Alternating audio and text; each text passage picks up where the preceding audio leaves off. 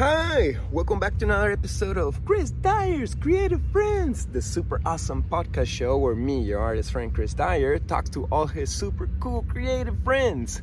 Today I am in Alabama, live painting a mural for Sol Festival, and I caught up with my old artist friend Christopher Morphis, who is also live painting here. I've known him for over 10 years, and he's a really cool and interesting person who crushes it at so many festivals. And we had a really nice conversation. So I hope you enjoy.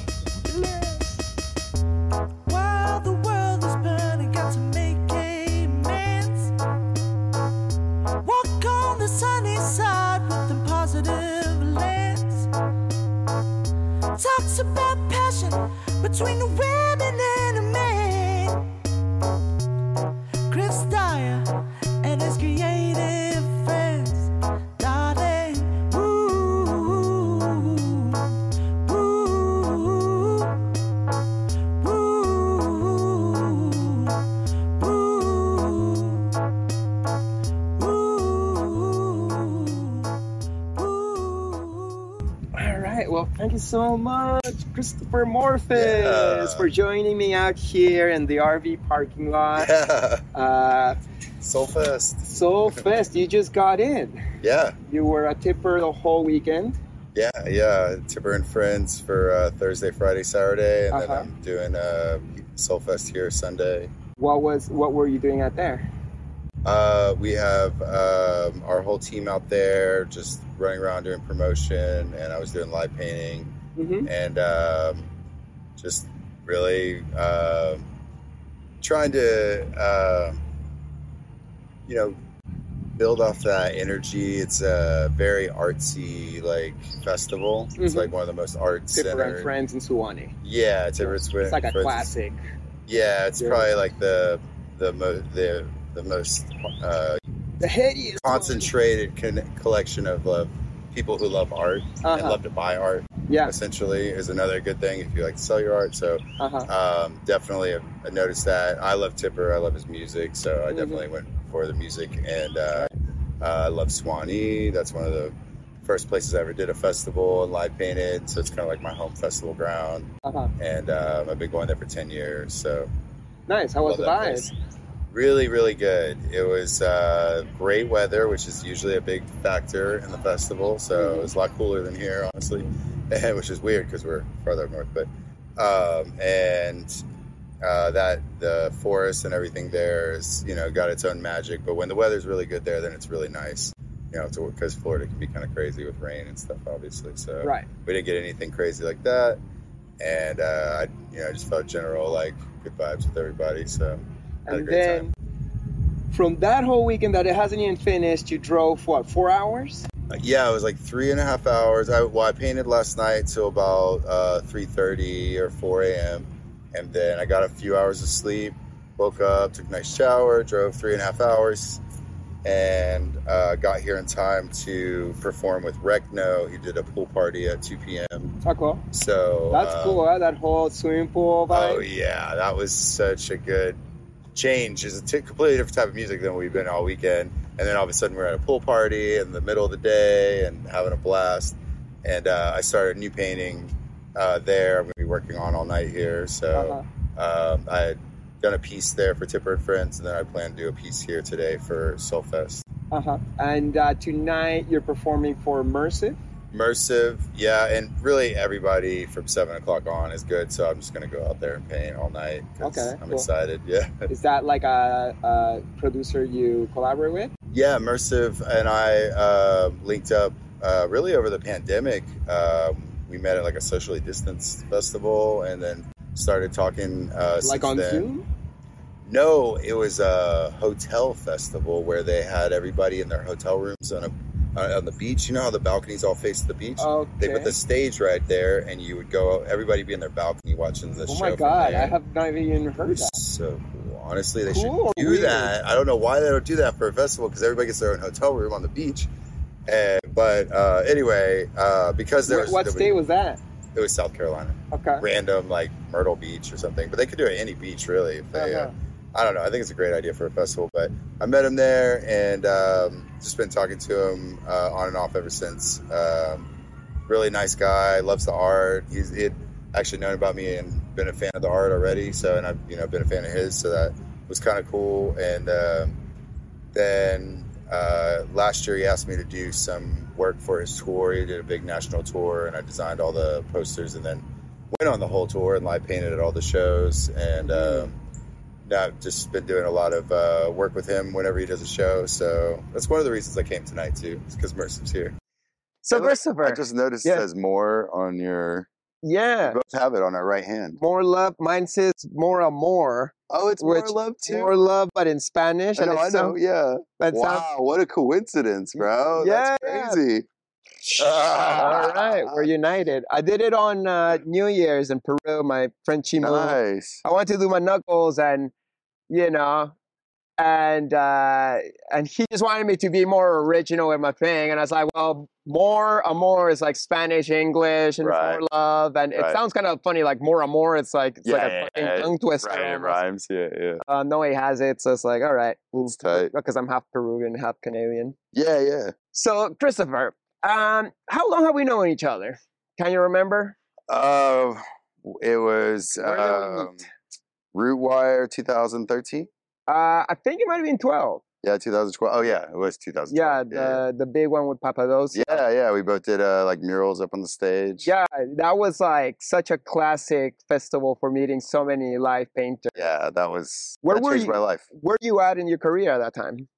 Just starting out in a way. I mean, I guess you could say that, but in my mind, it's more like just starting out. But I guess I'd been doing it for um, two years at that point, and I just 2012 is when I started going national instead of like the first year was all within the state of Texas where I lived and just doing shows there, and then 2012 I started traveling outside the state. So that was um, pretty much the start of that, and uh, just really um, looking back on it, I was like learning a lot just constantly. I learned some stuff at that festival about painting from different like workshops that I still like randomly tell myself, you know, now when I'm doing things, or like remind myself, you know, like, oh, do this or do Mhm. that from like, um, like Amanda Sage or whatever. Got a know. workshop on that one? Yeah, she taught a workshop, and then Mark Henson too Uh huh. and um, still I still have like I can hear their voice in my head sometimes when I'm painting, being like, "Don't do this or do that," you know what Yeah, I'm yeah, saying? yeah. Like, and um, people always ask me like, "Did you go to art school? Did you go to art school?" And I never did, but I was like, "Well, I did go to festivals, and a lot of my friends did go to art school." And so I just learned as much as I could from them, like anything I could think. I right. asked them. I love those little workshops. where Yeah. you can pick up new tricks. Oh my god, it's so So- concentrated on certain things of like what you really need to know specifically for art sometimes, or like right. Why spend years when you can just get it all in a weekend or at least like the gist of it at least? learn all the stuff, leave out all the stuff you don't really need to use, and get that one thing you really need. Uh huh. Yeah, Totally. And since then, you've become a life painting madman. ah, You're like everywhere. Like this weekend, you're on both festivals in the area at the same time. yeah. Well, uh, for a while there, I did um, like tours with uh, reggae bands. That's kind of where I was at that point. I was going to some festivals, and mainly I was just touring around with reggae bands, and I did that for a long time. Like what bands? uh, Rebelution, Slightly Stoopid, and I was just kind of like part of the band where I'd be one of the people on stage. Mhm. like one of the band members essentially, but I'd just be a painter and I would paint like a whole painting for their set every night. And uh, we'd set up like a little vending booth and make a living that way. Um, but now we're really focused on festivals and not so much touring. Um, I like festivals a little bit better because you don't have to be in a new city every night, which can get really taxing on you, like Mm. physically, all in all ways. At a festival, you get to go one place for a week, and then even if you're doing a festival every weekend, you're still only going one place a week, one place a week. So that's a little bit more manageable, like mentally and emotionally and every physically, obviously.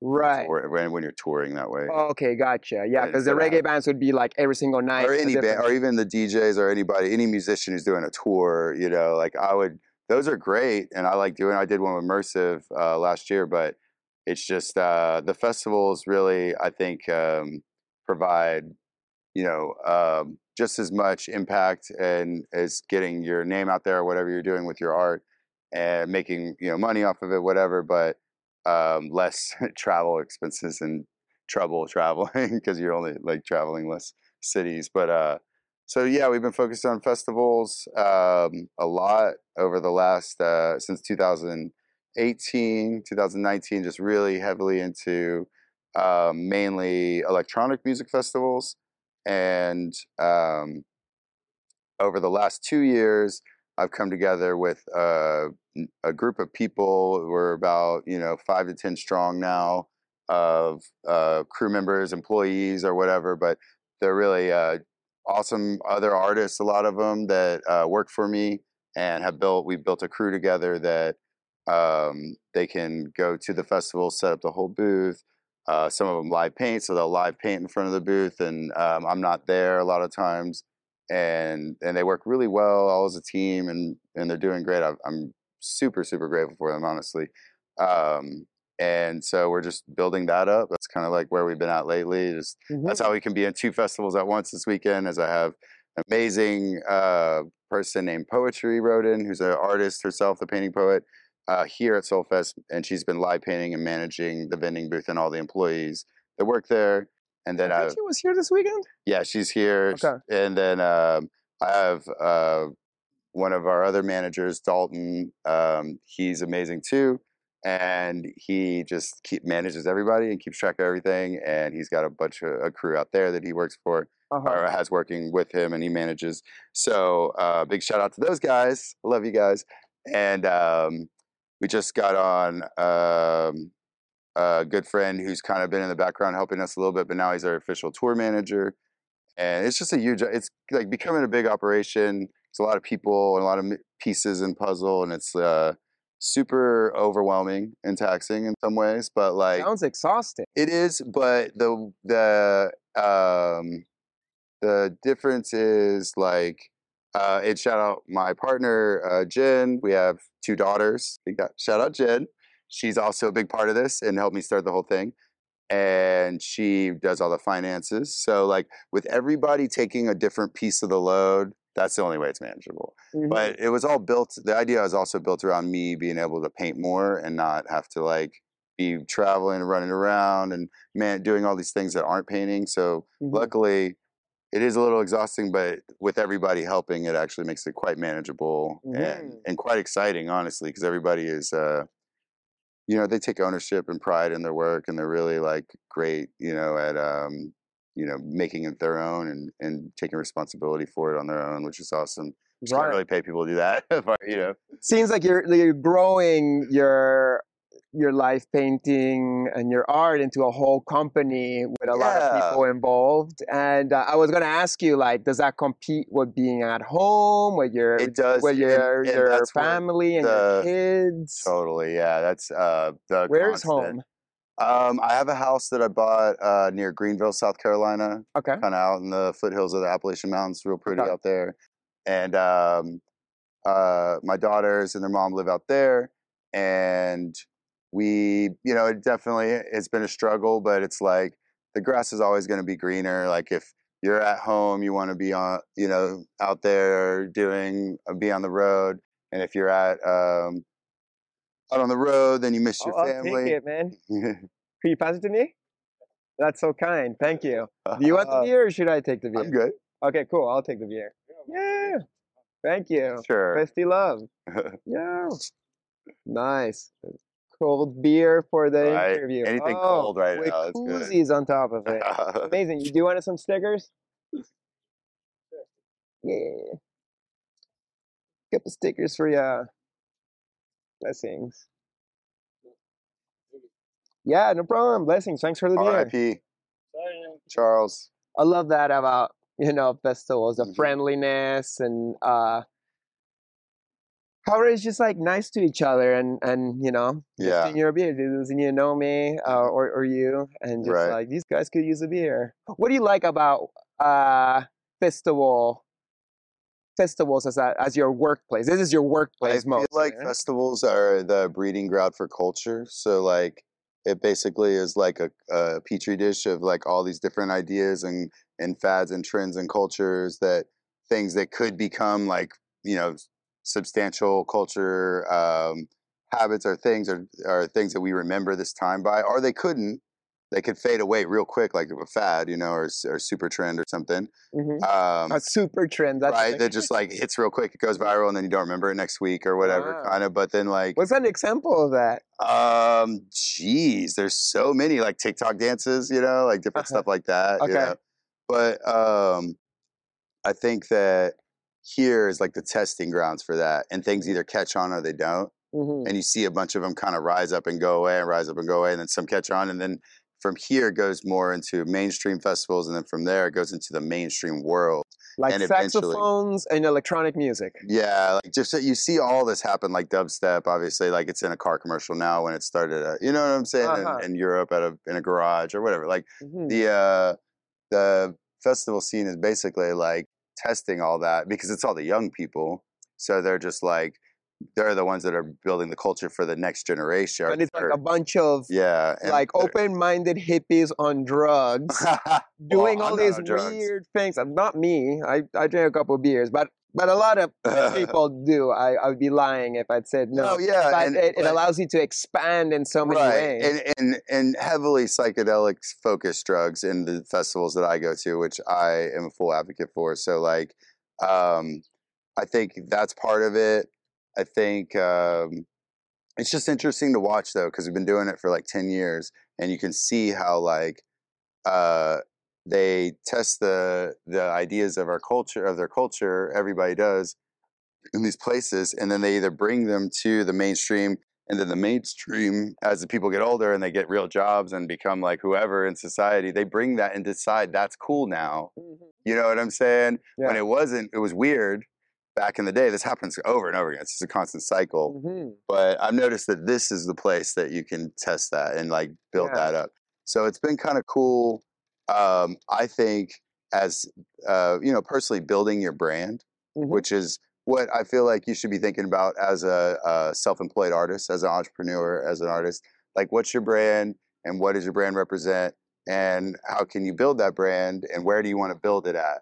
Like, who, what crowd, what niche, what you know, where do you want to start that? There's you know, huge companies who pay a lot of money to go out and not sell anything at a festival, or uh, you know, just to build their brand, right? Mhm. and as a small guy entrepreneur you know self-employed person it may not feel like that because you need it, you're worried about your next bill or paycheck and you need to sell things but really you should be thinking about like what you're doing out there like what impression you're making and what brand you're making because that brand is way more valuable than the amount of profit that you make in that weekend or that day you know Mhm. and uh in the Got long run longevity. yeah, the brand could eventually be worth like it could be an Obey, you know, it could be a freaking Ecko, you know, like, and that we all know where that goes. So like, essentially, like, um, I like this as the best place to build my brand because it's all people like-minded that I definitely like. In general, agree that we should all be good to each other, be peaceful, non-judgmental, like accepting, and uh, and love each other. You know, like that's just a general rule out here and I like that because I've done a bunch of different shows and I've tried everything. I've tried you know all kinds of places to sell art. You know, freaking uh, rodeo, you know, rap concert, any. I've dealt with all kinds of crowds, and I know that this is the crowd that I love, like electronic music, bass music, some jam bands, but in general, the more conscious theme music and those type of events where they get those kind of musicians together Mhm. is a general crowd that I like. I love selling my art to. I love interacting with. Like you said, I love uh, gifts from, you know, and giving gifts too. So Mhm. that's definitely one of the best things about festivals. How would you compare a festival like this? Like this festival, Solfest, is like EDM, but it's not Mhm. too far from Tipper. It's just electronic music, Yeah, yeah. uh, but different kinds of electronic music, which perhaps is a different kind of hippie. But uh, how would you compare electronic music festivals to, say, a reggae festival, which seems to be a totally different crowd, but with a little bit of a, you know, blend? Um, you know, it's a, just a huge difference in the the vibe. You know, it's a, a little bit older crowd. I feel like in the reggae community, which is creates a difference in the vibe. And um, I really like. I do a lot of electronic music shows. So when I do a reggae show, I actually really love it because it's the it's got a lot more soul You know, like you can. Roots It, and culture. it's a real, you know, it's a it's a band of people playing instruments and someone singing, and you Yeah. can hear like some The really- lyrics are more yeah, clear. exactly. So like, I actually you know miss it a little bit from how much I used to do it to the point where when I go do them, I'm like, oh, this feels so good. You know, it's like a really like peaceful, like nice, chill vibe. Sometimes it gets a little little exciting, but it's mainly just like relaxing and happy. Uh-huh. Whereas electronic music varies. It could be very relaxing and happy, or very extreme, like yeah. like metal. You know, like yeah, like headbanging, like Uh, you know, like crazy stuff. So like that I love too. I like all spectrums for at different times, however I'm feeling. You know, yeah. you like all kinds of music. So like, um, I think that that's the thing that you got to be ready for with electronic music is you can go anywhere. Whereas reggae, you kind of know what you're getting into, and everybody's there to kind of chill. It's got a generalized similar yeah, beat. yeah. Maybe that makes it a little bit like less exciting or monotone.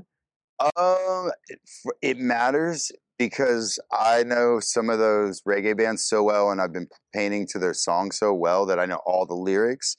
So even though it may be more potentially chill or whatever, some I mean not always, but I since I know the lyrics, I'm like singing them, yeah, yeah. freaking out. Whereas uh, the beat uh, on electronic music is you know, sometimes Yeah. some lyrics, but in general it's like a beat. Do you have a preference or you like them equally? um, I like electronic music better. Uh-huh. I feel like it's easier to uh it get get excited, honestly, and get me like even no matter what mood I'm in, it'll get me like pumped, Uh huh. you know, to do it. Most Yeah. almost all the music if it's really like slow electronic music, I usually that's not usually what I paint with, but Yeah. in general, I like like exciting electronic music, and um, I found that it definitely is just more exciting at the show. Like people are more like up and awake and like ready to Different talk to you. Different kinds of drugs too. Different kinds of drugs is a major difference in the crowd, and that's one of the reasons that I like it. Honestly, is because when you're on psychedelics or like uh, endorphin raising drugs, like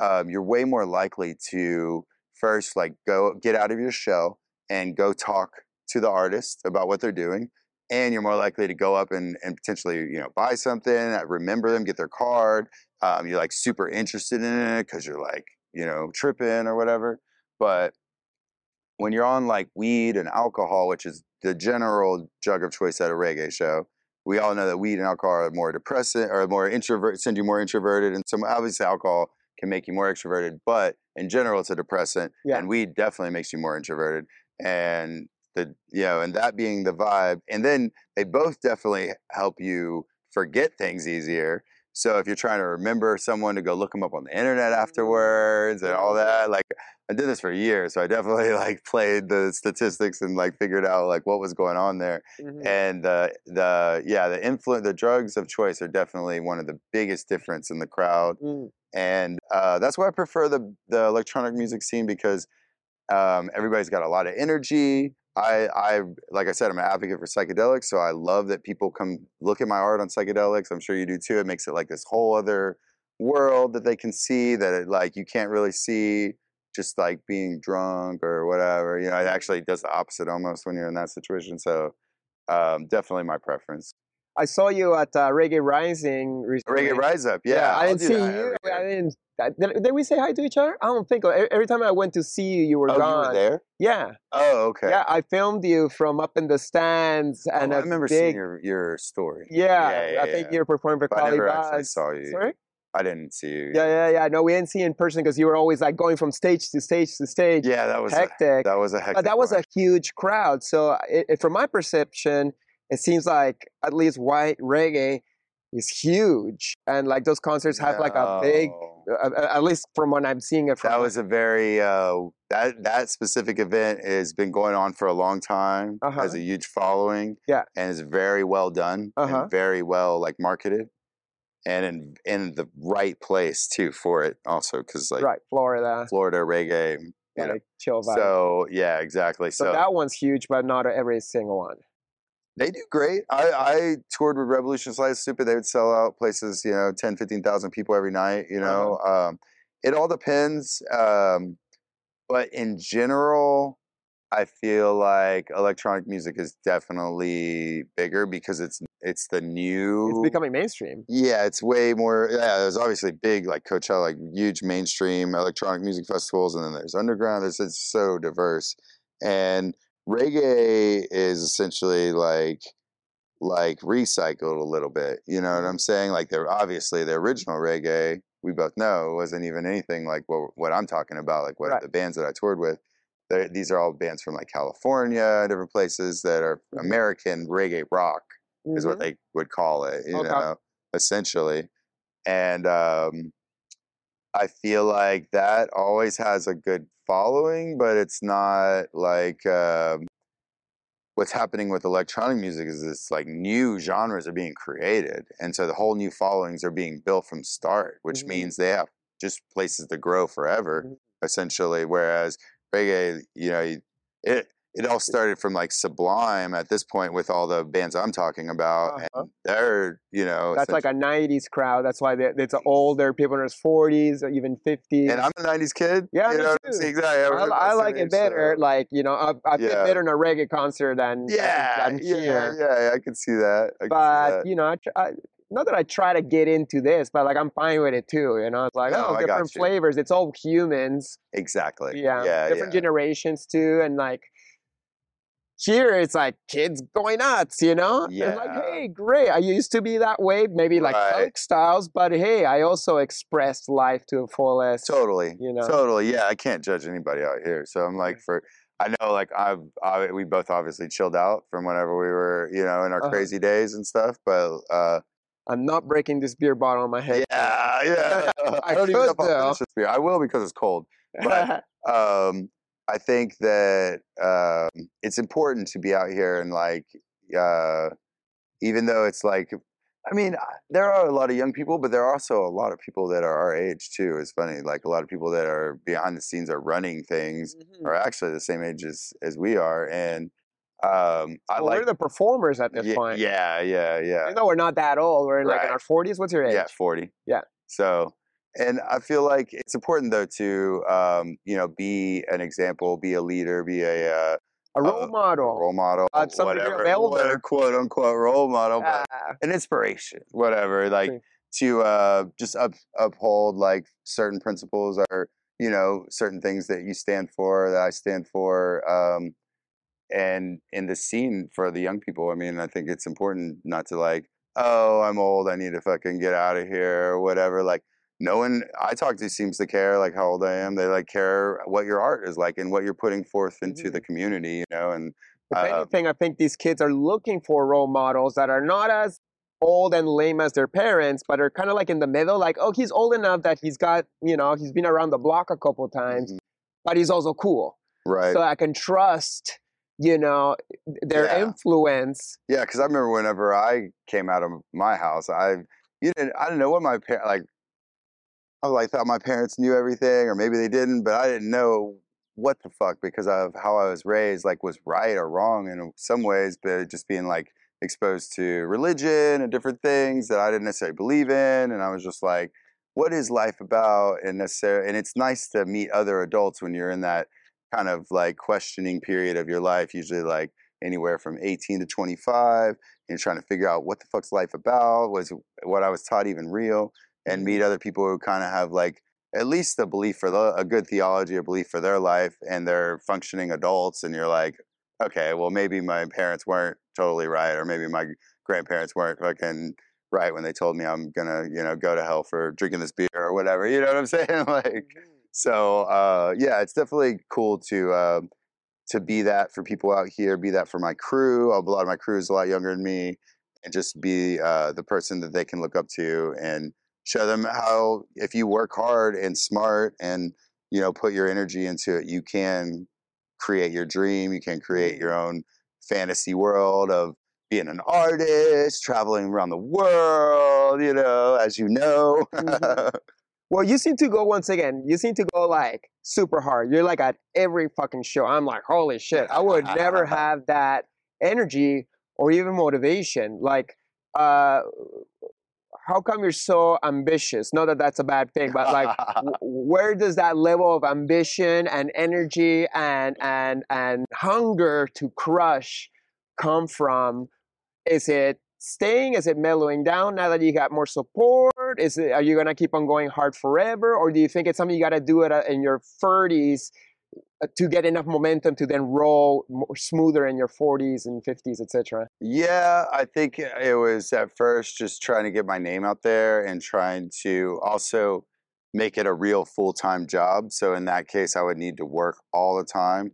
And for me, my work was live shows. I wasn't really like I would focus on the internet a little bit, and I did focus a lot over obviously the pandemic and stuff.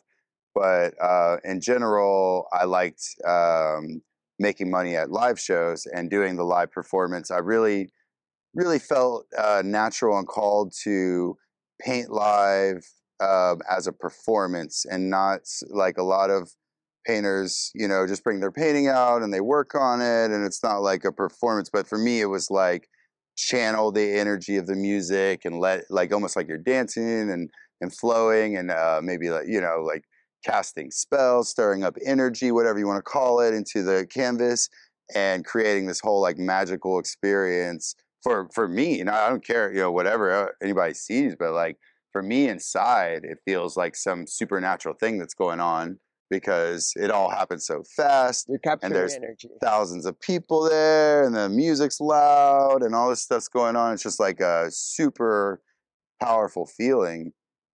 And um, so I definitely got hooked on that part. And um, and I always um, from the very beginning of wanting to do this, like when I first, you know, found out about the law of attraction and started practicing meditation and started building this whole idea that I could even become a full-time artist in my head. I was like, well, what's your goal? Yeah, set the biggest goal possible that you could ever set. And and my goal was like be the best like most well-known fucking well, you know, successful artist I could ever possibly be in life. Like uh, whatever that means for me, you know, like um, back then, before I think I was a little more naive, I was like, I'm gonna be the best ever, you know, is was my first initial goal. But then as I became more mindful about reality and life, I was like, well, what that that's not even realistic. Like, what does that even mean? Because the best ever is, is subjective. Yeah. Yeah, exactly, exactly. So you can never best ever to who? Yeah, you know, it's right. like okay. Who's the judge of that? So to you, Right. you know, best ever to yourself, Uh huh. and that's what made the most sense. So now it's like That's liberating. ever- yeah, exactly. Because that I whole be competitive thing, where it's like you want to beat some other artist, Exactly. it's like, Exactly. I could never beat that artist to the fan of that artist. exactly. That artist resonates with what she does, Yep. and I can be the best Chris ever, but they still rather have her flavor Yeah. because that's more They- resonant with them. They speak her art language. Yeah. right. So you just got to be the best you, and then find your audience that resonates with you. exactly. and So, that's like liberating because then you don't have to be in this like competition with your brothers and sisters right. with, that we're all together coming to, under the same intention of like lifting the vibes of the world totally. do you feel you or express to me how you've observed you lifting the vibes of the world through what what you've done like when you connect with your fans or even your workers Um, or like yeah, I definitely hear from people that they're inspired to like start painting again, start doing art when they see me doing my thing, and um, I have a lot of good friends that are other artists that are just you know starting out or have been doing it for a few years and trying to come up with their stuff.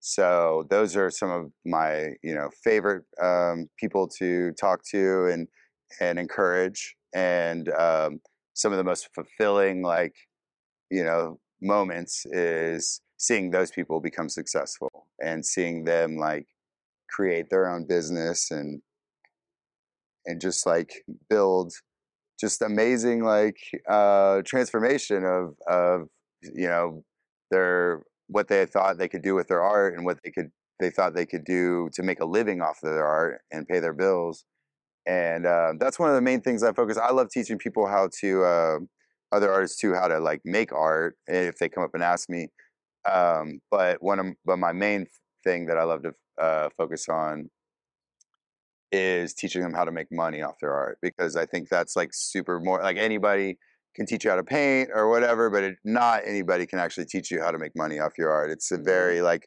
specific art itself Right. and um and so i think that that you know it's like you teach a man to fish you know and they feed themselves forever kind of thing instead Mhm. of just teaching them like how to like go hustle right now for the moment you know so um, those are some things that you know people have told me like that they've used that information to you know create their own uh, success stories with their Mhm. art and that's that's like where my heart lies for sure you know like Mhm. and i'm most passionate about because we're not gonna be here forever so like it's Mhm. Nobody's gonna know all the shit in your head unless you start telling them Right. you know and like let it pass on so i think that's real important I like to do that too. I teach uh, in- Totally. in my workshops. I my usual workshop is four days, and two of the days is dedicated to like this is what you go out to do.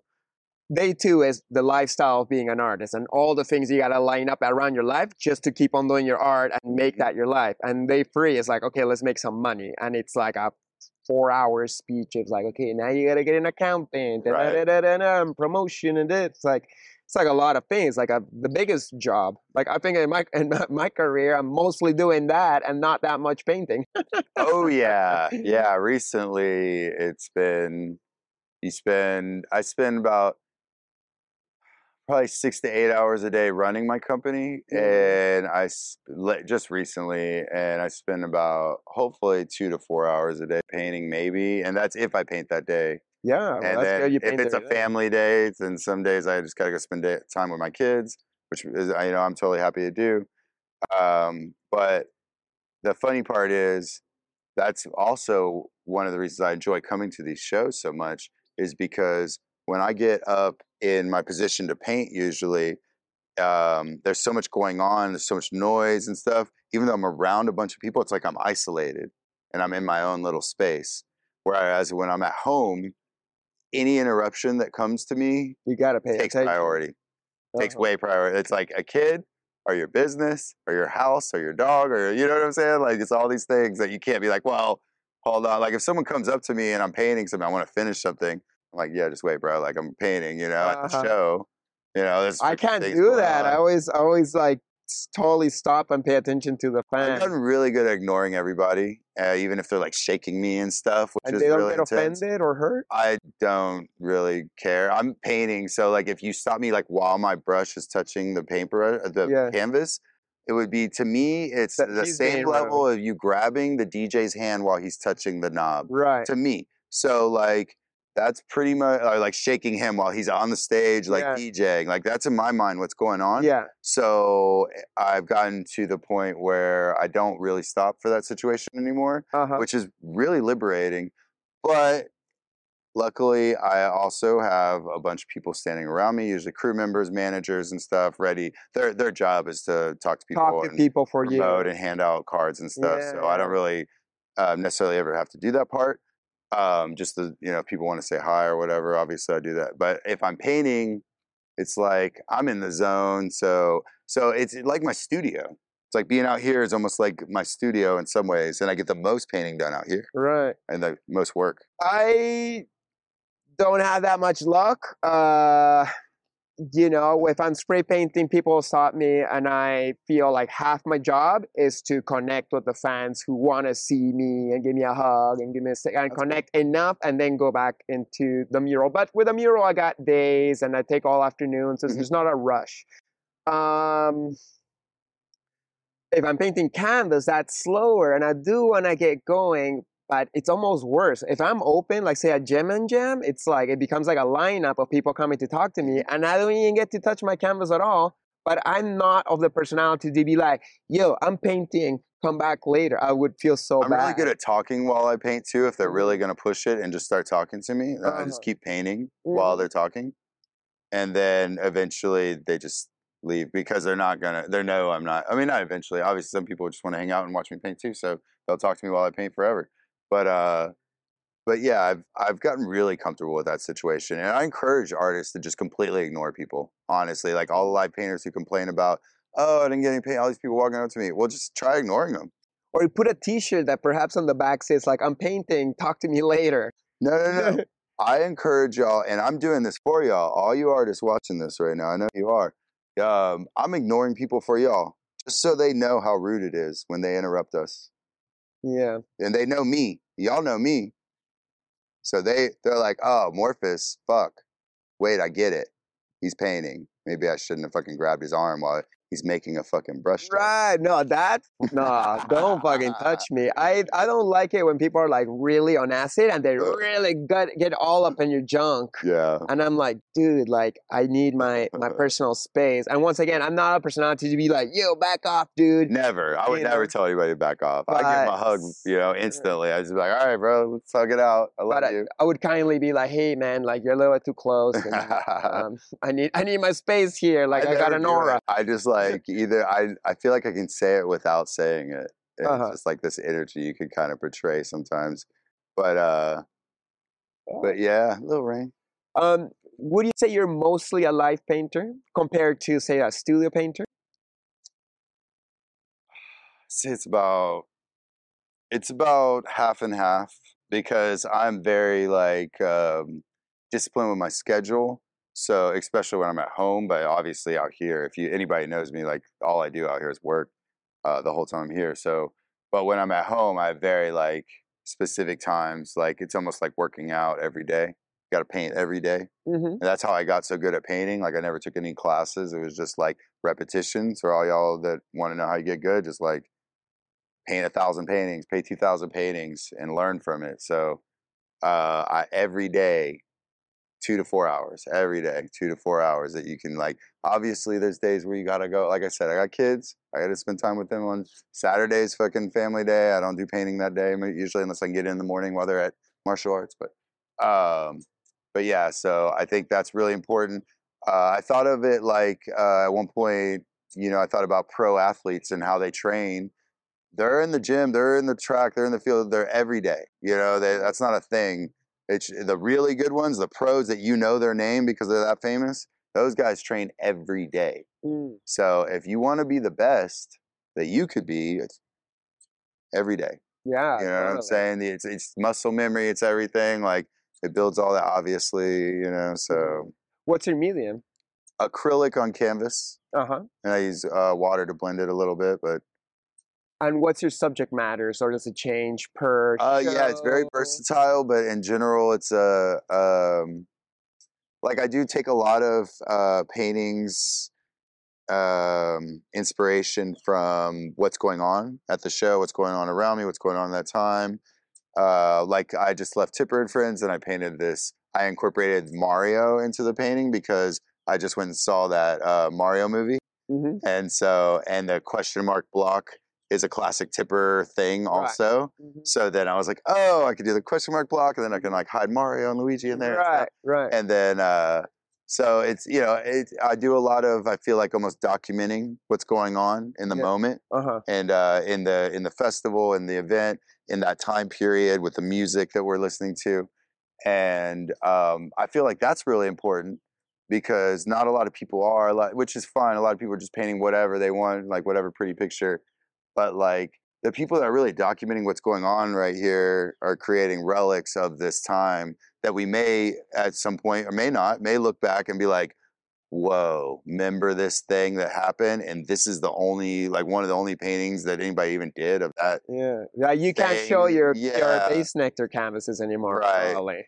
well i mean it matters to who but yeah i, I don't really have any Okay.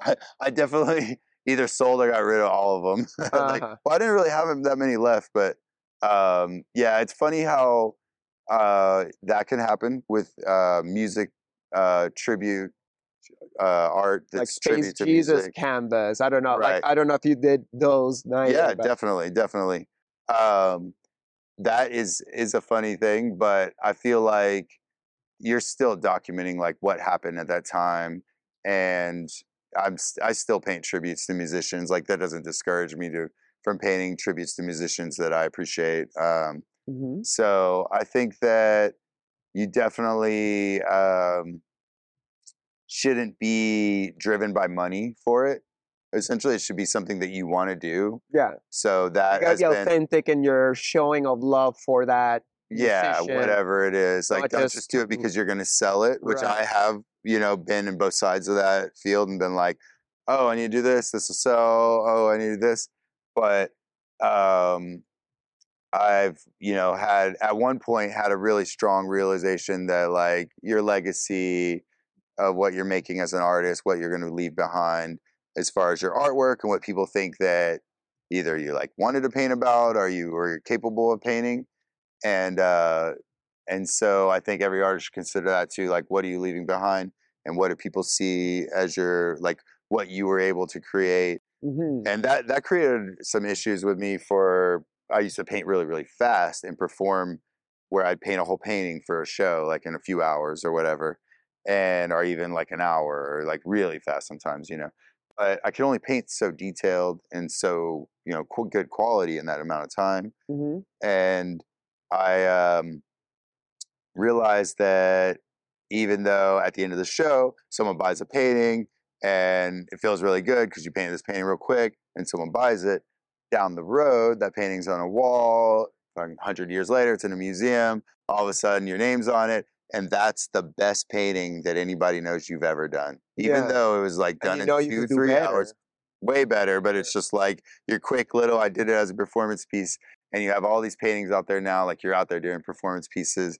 and people think yeah that's the extent of your Yeah, that's how ability good he is. While Mhm. you're like, fuck, you know, yeah, like way better you than that feel you're kind of shooting yourself on the foot by having half your delivery be this speed painting live well i don't do that anymore Okay. so i stopped doing that and i take as long as i want to on paintings uh, people still think I'm, I'm fast but to me i feel like a lot slower because i don't put a time limit on it um, i used to put more of a time limit on it. Yeah i slowed it down to like even like as long as the festival weekend i was like okay i got to get done by then. But then like just really like in the last year or so i've been like no time limits like every painting let's just take it to the maximum that i could push it to even though like someone's offering me like a bunch of money for it right now wants to take it whatever reason no like the painting is the quality of the painting is more important than all of that Mm. and all of like your business like i'm running a business here i need to get products out and you know like but you can't treat your originals like that you know it's got to be like more special than that and um or at least for me and um it's been, felt really liberating to Nice. like not feel so much pressure um a lot of that freedom comes from making merchandise and having crews of people that sell my merchandise and having that income that Mhm. frees me up from the pressure of having to sell originals Right. even though I do sell plenty of originals now, it kind of actually feeds each other because then you're selling a bunch of merch. People want to buy your original, you know, you know Mhm. how it goes. So it's Right. like, uh, um, it's interesting that now I'm not like so worried about getting an original done or selling someone's original or doing a painting for someone that Mhm. people want to buy them all the time. You know, it's Right. like funny how the universe laughs at you like that a little bit. Totally. Well, good for you. I I rather see you delivering the best of you and show your uh, potential and quality Mhm. to become legendary than somebody who's just like putting out like that hot dogs. Yeah, You that- know, yeah, just to like make a like a quick buck. totally. But then, what are you leaving behind? Yeah. You know, I just uh, I was looking at this uh, koozie, the the Charles the First. Crown Foundation. Uh-huh. Pour one out for Charles. Yeah. So I'm just gonna pour the end of my beer. Charles the First. Did you ever paint a painting about him? Yeah, I painted a painting of Charles I pretty much like two days after he died. Mm-hmm. Um, I was pretty like deep into that specific electronic music scene. I'd seen him, I think, two weeks before I was live painting with him hmm at a show in Florida, and uh, I sent the original to his mom as a gift. Wow. And then we uh, we made a bunch of prints and just gave them away to everybody at the booth. Like Oh, made a that's so certain amount each event, and then That's just so gave cool. whatever we could make that event away. And That's such a good vibe. yeah, yeah, that was cool to like just see the community kind of come together and help each other like through the loss or whatever. So, Mm. but yeah, the best out of something bad. yeah, yeah. So tell me about the uh, collaboration with Anya. How's what, Oh, yeah. what, what's that called? What what's the story and where are you guys at these days? Yeah, uh, Anya is my painting partner.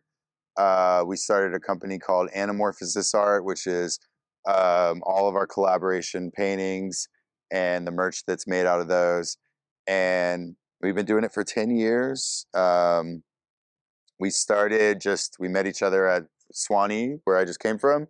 And we're both independent artists, uh, very driven, Uh, for one thing, I noticed about her, uh, like me, that she's very business minded and very entrepreneur. Like she had a lot of entrepreneur skills, Mhm. and already been down that road a little bit. Like are a lot, you know, working on her own thing, and so that really en- enticed me to do uh, business with her and create the company with her because um, she had a lot of you know strengths and attributes coming from her background in business and running uh, running her own businesses and um, I had my own like hustle and things that I'd I had known and um, skills in painting and we and so we both also realized that we like to paint really fast and we could paint really fast and make like um, you know decisions about paintings on the spot live really quickly.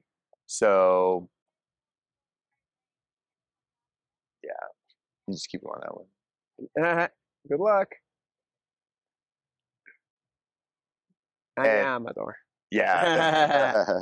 but um, but yeah, so uh, we went um, around the country. We toured around the country with all those reggae bands together. Um, we uh, did a bunch of festivals together. We'd set up our booth as Anamorphosis Art all around the country together. Um, at one point, we did that was more of my full time thing than Morphis Art, and I was just working with her a lot. Um, and we, you know, we built each other up. We kind of helped each other grow into who we are today in a lot of ways as far as live painters and, and learning from each other. Um, and, you know, uh, these days we still work uh, more periodically because we're both like kind of building up our own big, you know, um, different projects and things that Yeah, we've been working on. independent situation. Yeah, and it's always been a side project. Uh-huh. But uh, sometimes we do it more than others. Sometimes we could combine it with our own projects that we're working on and do it with uh, like we'll set up my booth and our booth and her booth and like all together some events, you know. So um, we definitely like keep it keep it going, but um, it's it's been just like this really cool, you know, um, experience with another person where you can we both have the same intentions that we want to inspire people to um, know that they have the power to create their own reality through you know um, meditation through being mindful through focusing on what they want in the reality and taking steps towards that. And we like to paint about that that like you can create this world instead of being forced into what you feel is shoved on you in your life and um, and follow you know create your dream of whatever you know your goal is. So we try to paint about that try to paint about mindfulness meditation you know it's a big uh, theme in our work uh, environmental consciousness um, and it's nice because uh, when I really started realizing what our artwork was together as its own entity, it felt more like this like delicate, like feminine side of my work, or our it's a, our work, but you know, side of me coming out in the in the collaborations that I um, was trying to kind of fit in my own work at the time, but it didn't necessarily fit. You know, I, I personally, I'm not so delicate and feminine, obviously, and I wanted to paint like really intense stuff and like hardcore stuff.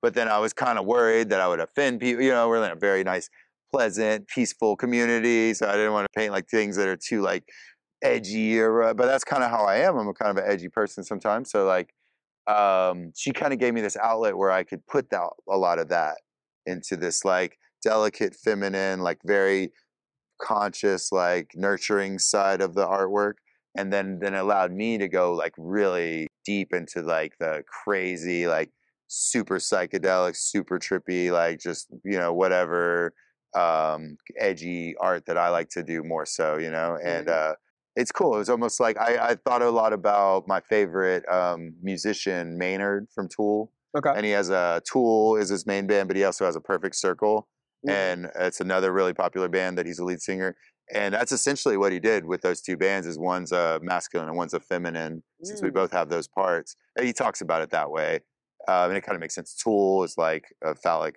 reference and then a perfect circle is like you know Oh, get it, the circle, Interesting. right? I never saw it that way. so um so yeah that that's been a really awesome dichotomy or whatever like dualism to my art and my life as I could to being able to express it in these different avenues and to being able to reach different audiences in completely different ways where my like Morphis art can go to like more of a younger edgier like crowd that can handle it, and then the m- art could go to even an older, more delicate, like gentler crowd. But both of them have the same intention of like Mhm. opening your mind, making you more aware self-aware and all that. So- On your webpage, do you have like, uh, of course, you got your own art and brand, but would you have like a section that's the collabo? no, we have a separate company altogether, Okay. separate website. Does we have like up- a link that leads to? I do have a link on my site to there, but Mhm. we have our own following, and um, that was one thing that we did. I think, uh, well, not a lot of people have like hundreds to like potentially a thousand paintings together. I don't know how many paintings I painted with Anya, but we have a lot of paintings together, and we can potentially, you know, make items out of each other's. We have digital copies and everything, so it's just a lot there. It's its own company. It's its own like entity because it has all of that, and we both put time into building it up, um, you know, together uh, as far as all the stuff you have to do for your company, all the stuff I do make for my company. We split it, and we're like, all right, you do this, you do that, and we'll build it. We we modeled it after our own companies, obviously. You know, like, Uh-huh. oh, I'm doing this thing, let's do it for our stuff. Mhm. You know, oh, you're doing that thing, let's try it out with Anamorphosis art, and let's see if it works for that. And uh, sometimes it's the test dummy, which is kind of cool. We can test it on that company and be Mm. like, does this work? Like, does this? Okay, it did work. There, let's try it on our stuff. You know, so Right. it's kind of cool to have multiple companies to test things sometimes Uh-huh. and not go all in on yours or all in on that one. and, Yeah, you yeah, yeah, yeah. But but yeah, so it's it's own entity, own separate, own you know social media. Um, we're not as active on there, and we obviously we don't paint as much as we paint our own individual stuff. But it is, I think, one of the smartest things you can do if you do work a lot with another artist to um, form a separate entity because otherwise those paintings will get lost in the mix of Mm. whose it is. You know what I'm saying? Like, Mhm. oh, that's just amorphous art, and it already could is a little bit still kind of Might- hard to define that a little bit, and I'm sure that potentially happens with you, like Positive Creations and Chris Dyer. Like, is this two different things? Same thing? You or know, like Galactic Gang. they're or- Galactic Gang, right? When you start naming certain things, but um, I think I think it could be really helpful if you are any artist out there, like you just end up collaborating with your favorite person. Maybe think about starting your own company because you could have a brand there that if you learn how to to uh, build a, a good machine, your company that runs on its own potentially, like you get it right, um, then you can apply that to your other brand too, and you can have multiple brands in this, like you know, whatever, selling stuff online, having people sell it at events, and like Mhm. um, build it up that way. So I, you know, that's a great way to start multiple brands is collaborations. How? Where do you do better sales? Online or in person at the booth? In person, but I haven't put the time or the money into online. Okay. Like I learned, I took time to learn what it would take to make that profitable, and I realized that's a full time job, and I didn't want to do that. I was like, like you know, marketing campaigns and whatever, like uh, all the things that it takes to really crush it online. And I realized I just need to pay someone to do that. So I've been focusing more since then on building up the crews that sell things in person because I was already doing that and I'm already kind of thriving there. And then as as that's becoming more set in stone and running well, we're now in the next six months really going to be focusing on online. Just rebuild my website. I had someone uh, rebuild my website. Shout out JD and uh, and we're just going to be going from there, making more you know strategic moves to organize and um, figure out how to um, make online more successful and profitable. But you know, everybody I'm sure knows like social media is like comes in waves, obviously, and is like we all remember what it was in the last like Can't ten depend years on it anymore. and you can't necessarily depend on it anymore.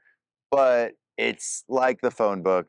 If you get if you get your name out there, if people want to buy stuff from you, they are going to come find you through there. Uh-huh. So that won't ever change. Essentially, whether you can reach people, It is like a yellow page. yeah, it's like the yellow pages. So the point is, just go out and and you know get your name out there, build your brand, uh, interact, be social, because then those people will come talk to you and DM you they Uh-huh. might not see your post until they do that but still like uh, get, treat it like the phone book you got all these references um, Uh-huh.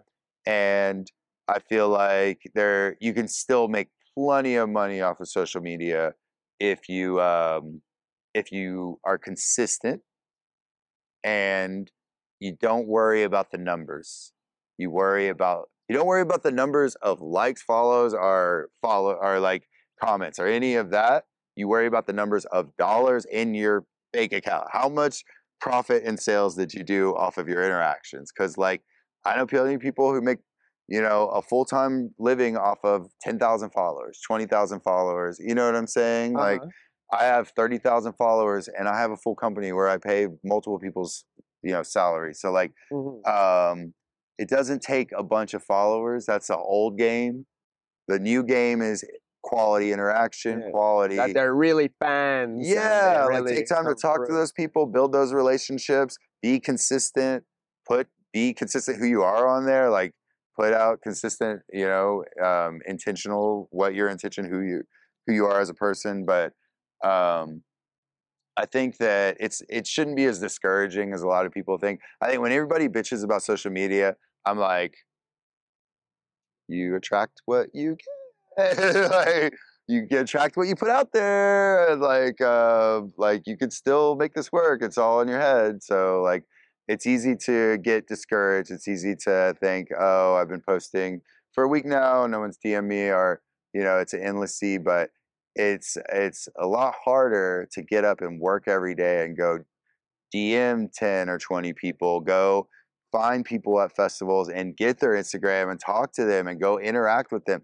Don't be selfish. Like go fucking show people love. Go talk to them about what they want to talk about, you know? Mhm. Um, so like there's plenty it's a it's a massive leap forward in the world that we grew up in in the 90s where you didn't have this world that you could easily just in a second from your fucking bed run your company and talk Uh, to people and make deals and you know what i'm saying like Right? you can essentially do everything we're doing here at the festival. That's what I tell people. It's like you're at a giant festival online, essentially, and you have all your art right behind you because it's at your website.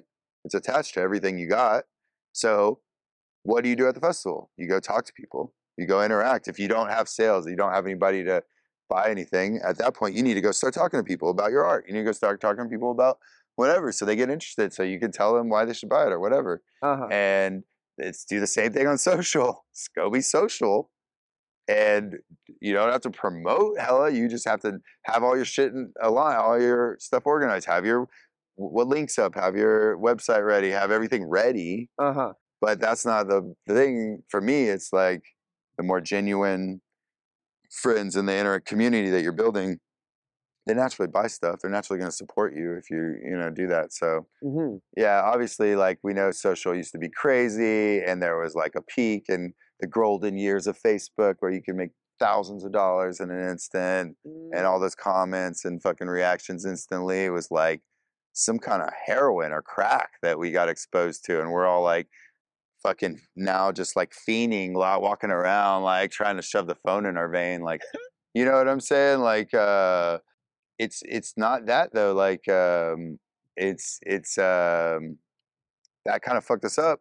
But like I said, it's a directory, and it'll always be a directory, and Uh-huh. utilize it as such. You know. Right.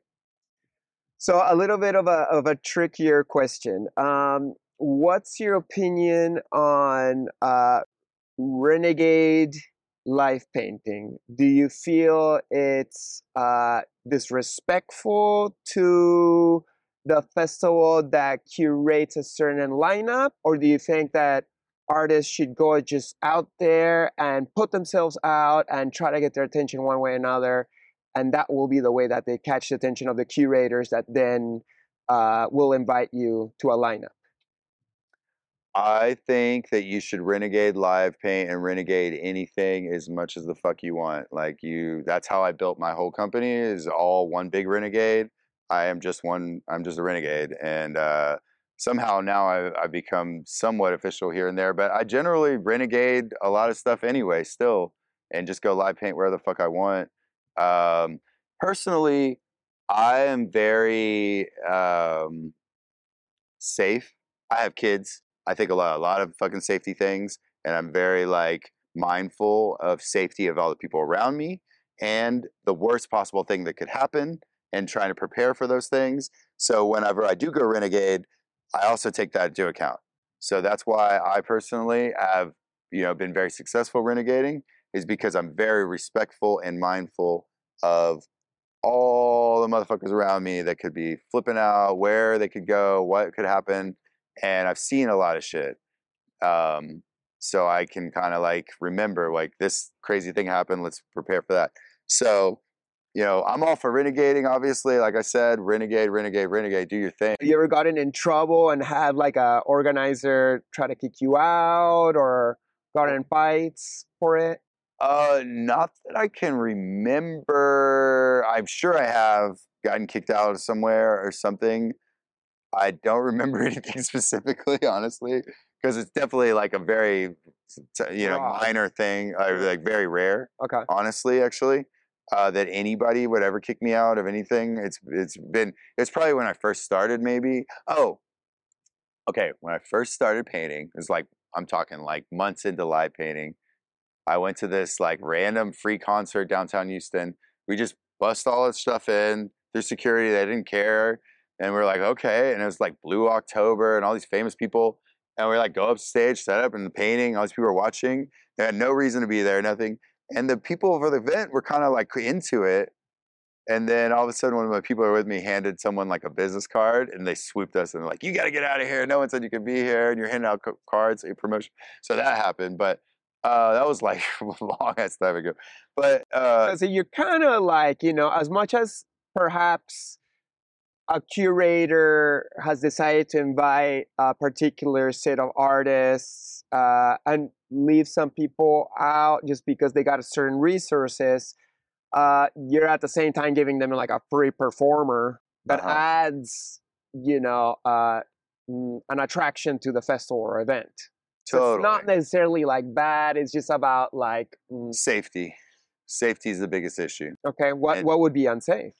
Uh, just crowds, massive crowds of people can be very unsafe, and the easels can be, you know, blocking um, pathways, or uh, if there's an emergency and everybody needs to exit, different things like that. Like you've got to be very like mindful of that, fire codes and all of that. So like, I think as long as that's taken to an account, um, it it's okay, and there's plenty of ways to be safe. One of my number one things is if you are renegading, back up, like put the back of your easel up against a solid structure. Like don't be freestanding out in the middle of the crowd. That's stupid. You could get trampled. Like imagine everybody just runs because something crazy happened. Oh wow. You know, think about worst case scenario. But then like if you uh but if you have a solid structure behind you, nothing else can come from behind the easel, which would be the worst case scenario. If it comes from behind you, you at least you're there to protect your stuff. You know, you're kind of the barrier. So that's one thing. Um but you know, this is a funny subject because the event I just went to, I was a renegade painter, totally not allowed to do what I did. And there was a, a very set official live painter roster with a very set official space that I was not allowed to be in and technically not allowed to be live painting. But I said, fuck them, I'm just going to do what I want. And uh, it's my home also. It's Suwannee Music Park. So I've been going there for 10 years live painting.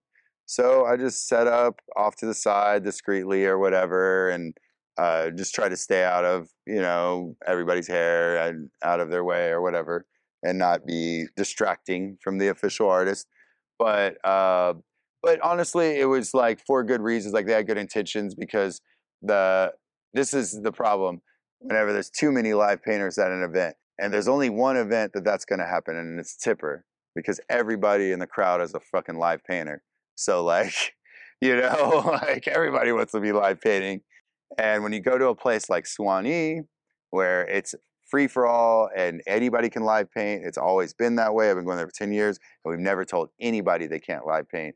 Um, this was the first time that they've ever told, not the park, the park still would never tell anybody they can't, but the art director uh, told people not to do it or whatever. So uh, that was interesting.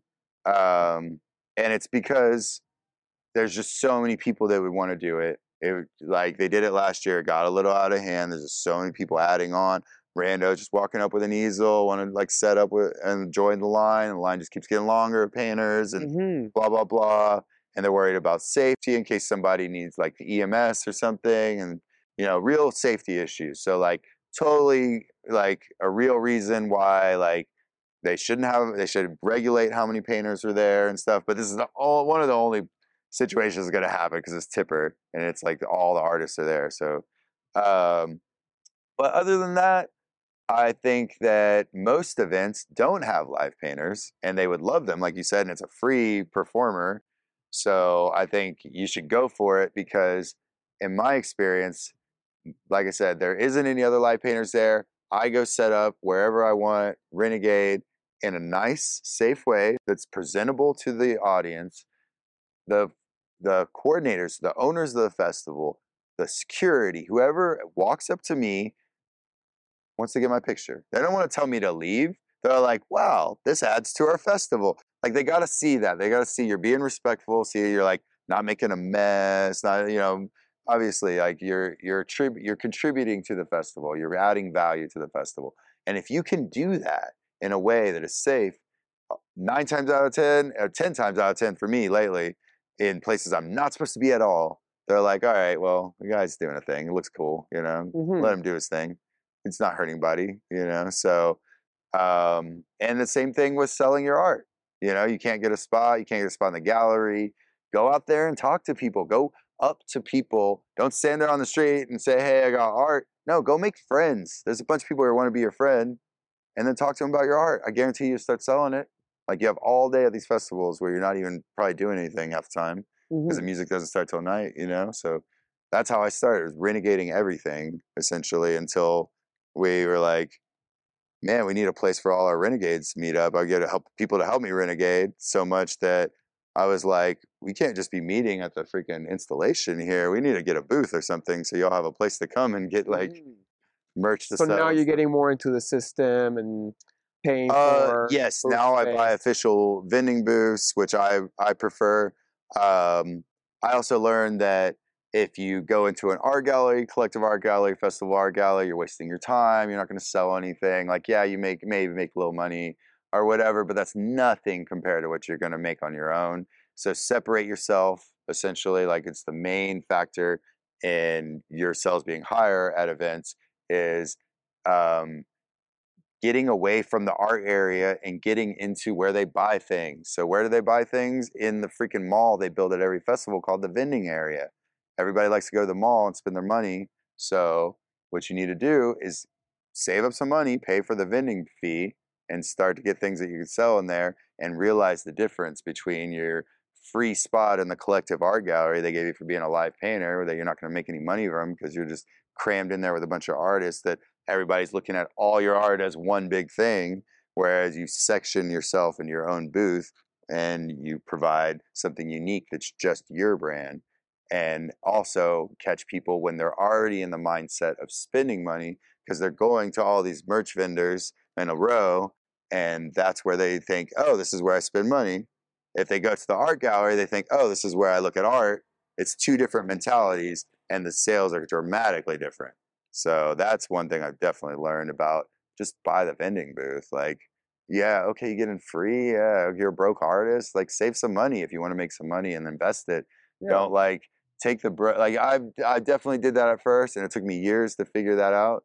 So you know not trying to hate on y'all do your thing but realize that you're going to get mixed up in the art gallery with everyone else versus paying investing in yourself to give yourself a spot where people see you different you Mhm.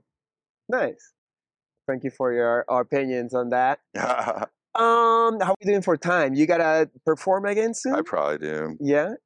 Uh, yeah i was going to go on at 7 to 620 all right. Cool. Well, let's do let's do one more question. okay Uh, how do you see the current state of planet Earth, and what can us artists do to pitch in to making it a better place? Um, the current state of planet Earth, I feel like, is um, a little unbalanced, but I feel like that I think balance is the main thing that we should all focus on.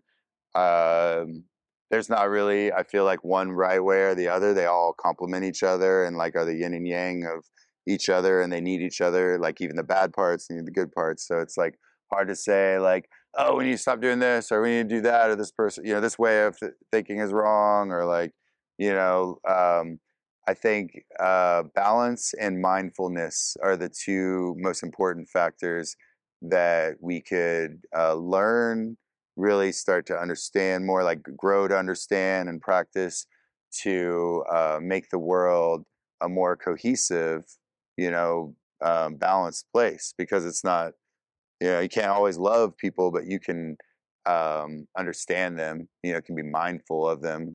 You know, and like where they came from and why they act the way they are, and um, you can't always like like we said stop all the bad things from happening, but you can increase the good.